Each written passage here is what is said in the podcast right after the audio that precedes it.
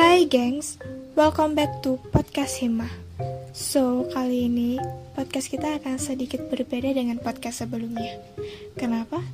Karena kali ini kita akan membahas suatu hal yang di luar nalar dan tema podcast kita kali ini yaitu horror experience dengan judul Do You See What I See? Semakin penasaran bukan? So, Selamat mendengarkan.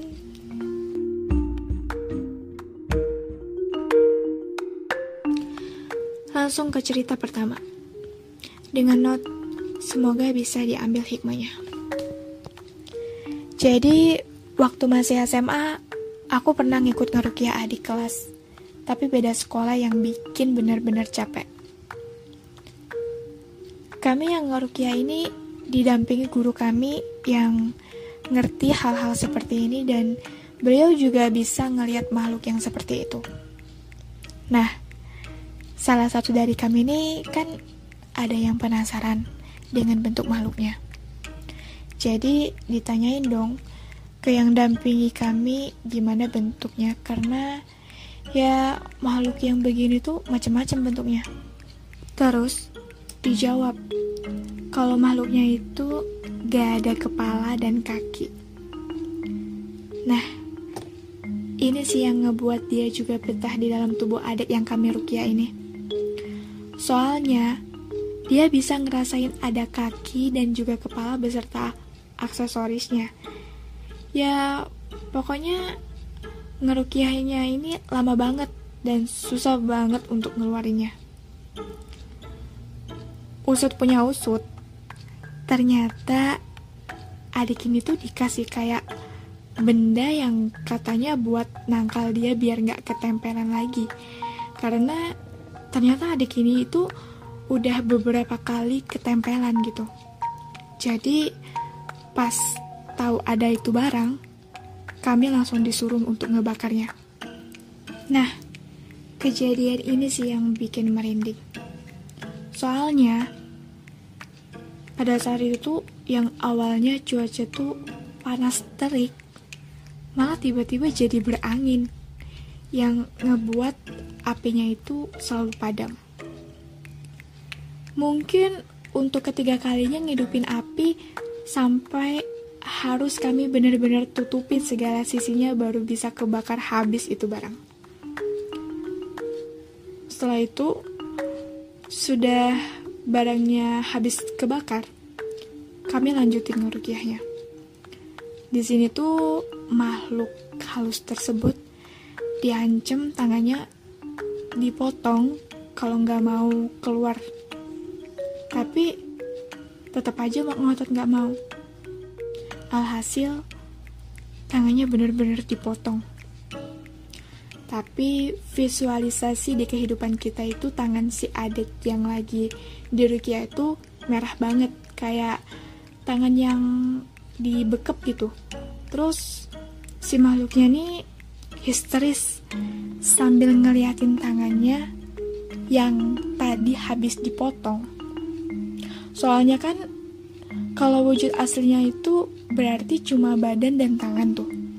Terus ini malah dipotong satu setelah diancem buat diambil yang lain atau dipotong yang lain, akhirnya dia mau keluar dari tubuh si adik yang dirukiah tadi. Nah, kilas balik, kenapa dia yang kami rukiah ini kena? Ternyata dia itu indigo. Jadi, Waktu jam istirahat, dia main ke belakang kelas dia dengan teman-temannya. Nah, waktu lagi main, dia ngeliat sosok yang sering banget gangguin orang-orang yang ada di sekolahnya itu. Dan pada saat itu, sosok itu tuh lagi gangguin temennya. Dan mau masuk ke tubuh temennya itu tadi. Karena dia tahu bakal gimana jadinya nanti kalau makhluk halus tersebut tuh masuk ke tubuh temennya. Jadi dia langsung dorong temennya itu terus si makhluk tadi tuh malah kena ke dia dan akhirnya nempel ke dia yang ngebuat dia nggak sadar selama beberapa jam. Pas selesai rukiah juga, dia kami tanyain jam berapa. Dan dijawabnya dengan jam terakhir yang dia ingat sebelum nggak sadar. Wow, ini kayak kerasukan di siang hari agak misteri sih. The next story. Pernah waktu itu habis subuh, karena keadaannya cuma aku yang masih melek, jadi aku disuruh tutup pintu sama mama. Pada saat itu, mama pergi makan lontong di warung deket rumah, jadi aku nggak tidur. Karena nanti kalau aku tidur, gak ada yang bukain pintu untuk mama. Gak lama kemudian, ternyata udah jam 6 lewat. Matahari udah mulai naik tuh. Terus, kedengeran suara sari roti yang lagi lewat. Selang beberapa menit, ada suara barang kebanting. Dan itu lumayan keras suaranya. Terus kayak ada suara pagar ketutup keras juga. Aku langsung keluar dong. Mana tahu itu mama dan ternyata gak ada orang sama sekali. Di situ aku langsung merinding. Tiba-tiba ada suara yang benar-benar jelas dan ketika kita lihat itu nggak ada. Itu vibesnya kayak oh my god gitu kan. Dan gak lama mama pulang pas aku cerita ternyata itu mama jadi yang suara kebanting itu ternyata mama naruh belanjaan di atas mobil kekerasan. Terus, nutup pagarnya juga kekerasan. Ini namanya horor lawak ya. Dari awal udah serem, ada suara tapi nggak ada orang. Eh, ternyata mama. Oke, okay, good story. Cerita ketiga. Hordeng bergoyang. Halo kak, aku mau cerita pengalaman hororku. Kalau nggak salah, cerita ini ketika aku duduk di sekolah dasar. Aku tidur berdua dengan mbakku, dan posisi aku tidur itu di dekat dinding, sedangkan posisi mbakku di pinggir kasur. Dari tempat kami tidur, kami bisa melihat ruang tamu, karena pintu kamar tidak kami tutup. Nah, tepat tengah malam, aku kebangun dan menghadap ke ruang tamu. Seingatku, sebelum tidur, lampu di ruang tamu sudah dimatikan. Tetapi, pas aku bangun, lampunya hidup. Dan aku melihat Hordeng ruang tamu bergoyang ke kanan dan ke kiri secara berurutan. Oh my god. Anehnya, ketika hordeng bergerak ke kanan dan ke kiri, jendela di balik hordeng tidak terlihat, seolah mengikuti gerakan hordeng. Dan gerakan hordeng itu cukup kuat. Aku takut dan berbalik menghadap ke dinding. Juga sekalian langsung aku menarik selimutku, berusaha tertidur kembali. Dan besoknya, aku terbangun dan merasa kejadian semalam bukan hanya mimpi. Karena itu benar-benar terjadi dan kuingat sampai sekarang. Oke, langsung ke cerita selanjutnya. Halo, Kali ini aku mau cerita mengenai pengalaman horor yang pernah kualami di hidupku. Yang pertama, waktu aku masih SMP. Saat malam hari, sekalian ngerjain tugas, aku chattingan sama teman sekelas. Nah, kami sering ngirim VN. Waktu ngirim VN, aku main-main pakai suara hantu, yang kayak suara kuntilanak gitu, pas ngomongnya.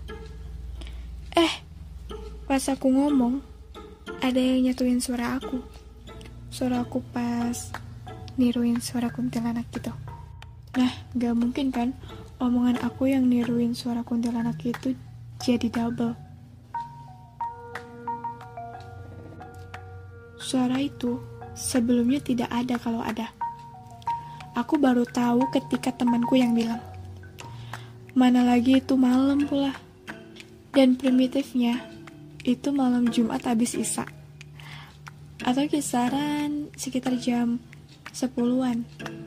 Sekitar jam segitu ada suara begituan dan aku otomatis langsung mengakhiri chattingan lewat voice noteku itu.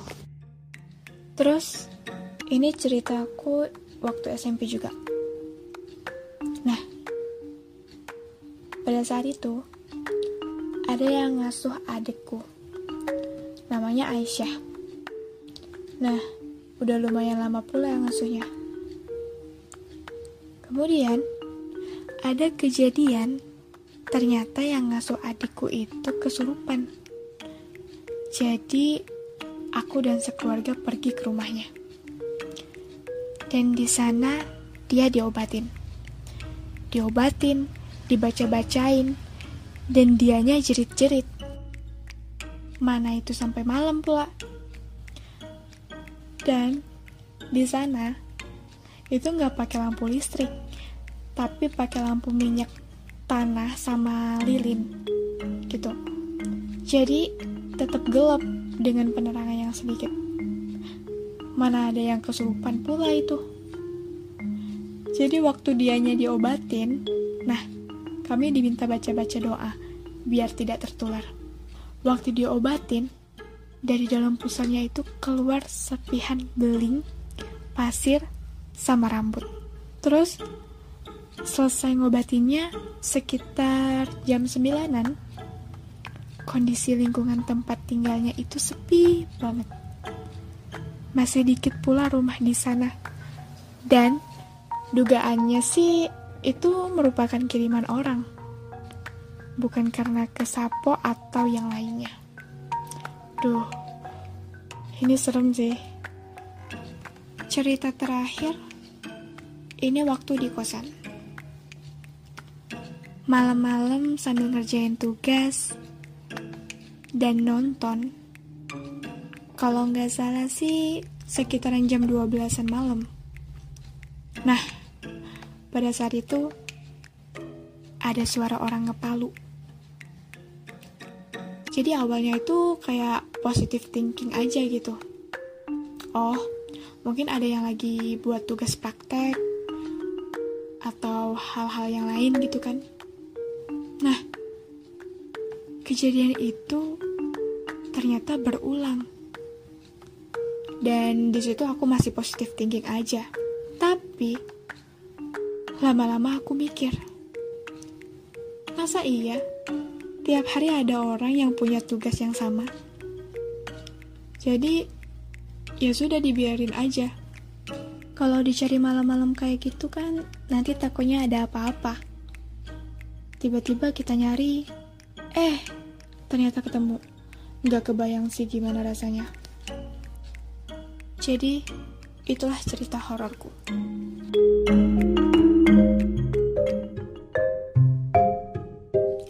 Oke gengs, jadi itu pengalaman-pengalaman dari teman-teman kita mengenai hal-hal di luar nalar atau kehororan yang pernah dialami selama hidupnya. Di sini aku sebagai pembaca udah nggak bisa lagi berkata-kata, saking ini sangat-sangat di luar nalar gitu. Emang bener-bener nyata. Aku udah nggak bisa berkata-kata, gengs. But apa pun itu kita harus tetap positive thinking dan tetap biasa aja. Pasti kita bisa menghadapinya. And di akhir waktu aku mau ngucapin terima kasih buat kalian yang udah bersedia mendengarkan podcast kita kali ini. Dan buat kalian tetap selalu pantengin podcast Hima. Karena podcast kita akan selalu memberikan cerita-cerita terupdate. Thanks for attention and see you.